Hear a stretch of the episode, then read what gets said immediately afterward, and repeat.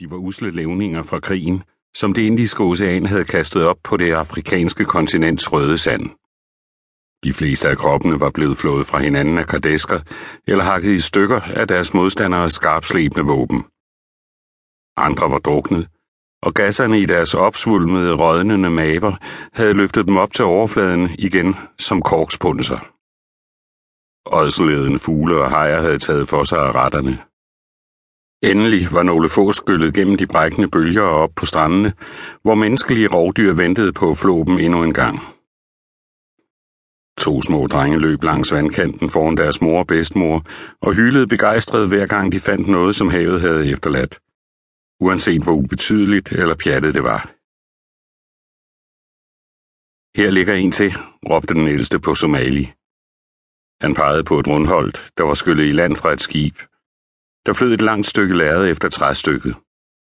Fastgjort til det var livet af en hvid mand, som havde suret sig fast til det med en ende hampereb, da han stadig havde været i live. Nu stod de to drenge bøjet ind over livet af ham og grinede. Fuglene har prikket en af hans øjne ud, råbte den ældste dreng. Og fiskene har bidt den ene af armen af, svarede hans lillebror, triumferende for ikke at føle sig overgået.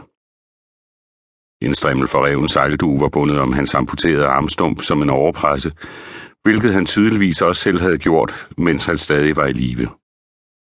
Mandens tøj var svedet af ild og hang i laser på hans udtærede krop. Se, hylede den ældste dreng. Se lige spændet på hans sværbælte. Det må være lavet af guld eller sølv, vi er rige. Han knælede ved siden af liget og hæv i metalspændet, hvilket fik den døde mand til at stønne hult og dreje hovedet, så han kunne stige på drengene med sit ene raske øje. Begge drenge satte i et forskrækket hyl. Den ældste slap grebet om sværspændet og sprang op. De skyndte sig tilbage til deres mor og havde sig til hendes skørter, mens de flæbede og jamrede af redsel. Moren løb hen for at se på byttet og trak børnene med sig. Bedstemoren humpede afsted efter dem. Hendes datter lagde sig på knæ ved siden af manden og klaskede ham hårdt på kinden. Han stønnede igen. Senki har ret. Ferenkien her er stadig i live. Hun stak hånden i lommen på sin nederdel og trak det sejl frem, som hun skar græs med til foderkyllingerne. Hvad har du tænkt dig at gøre? Hendes mor stønnede forpustet efter løbeturen. Jeg har tænkt mig at skære halsen over på ham selvfølgelig. Kvinden greb en håndfuld af mandens gennemblødte hår og trak hans hoved bagover, så struben var blottet. Jeg gider ikke diskutere med ham, hvem der er bæltet og spændet. Hun holdt det buede blad mod siden af halsen, og manden hostede svageligt, men gjorde ikke modstand. Vent, sagde moren myndigt. Jeg har set det spænde før, da jeg var i Djibouti med din far. Manden her er en stor ferengi-herre. Han har sit eget skib. Han er meget rig. Han vil være taknemmelig, hvis vi redder hans liv, og så giver han os måske et par guldmønter. Hendes datter så mistroisk ud. Hun overvejede forslaget, mens hun stadig holdt sejlet mod mandens hals. Hvad så med det her meget værdifulde metalspænde?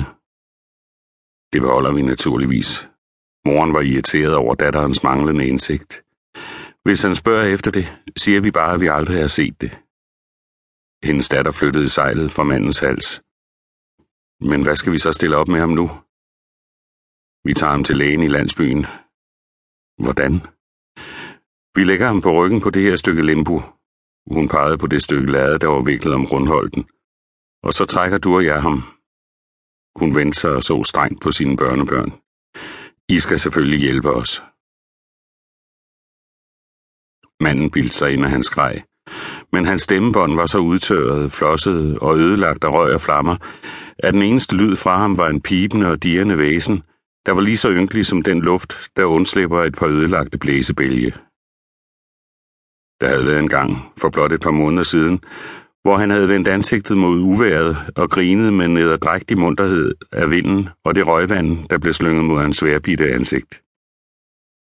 Men alligevel føltes den varme, jasminduftende brise, der knap nok drev ind i værelset gennem de åbne vinduer, nu som tårne, der blev trukket hen over hans huds ynkværdige laser.